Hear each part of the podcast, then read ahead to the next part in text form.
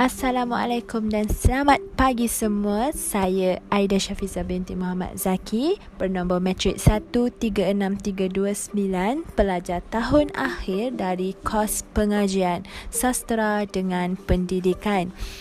Saya merupakan bakal guru bahasa Melayu anda kerana saya bermejorkan bahasa Melayu dan berminorkan geografi.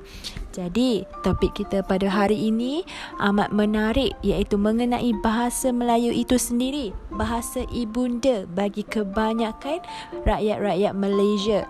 Tapi kenapa, kenapa dan kenapa pelajar Melayu dikatakan tidak mendapat markah yang tinggi untuk subjek bahasa Melayu sendiri sedangkan itu adalah bahasa jati mereka atau bahasa ibunda mereka. Apakah permasalahan yang berlaku.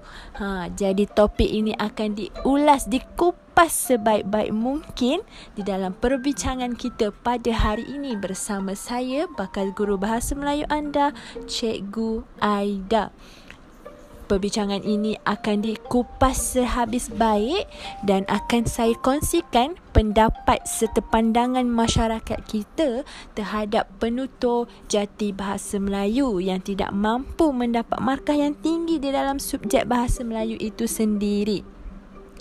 Oleh itu, jangan ketinggalan dan jangan lepaskan peluang anda untuk mengetahui mengenai topik terhangat ini.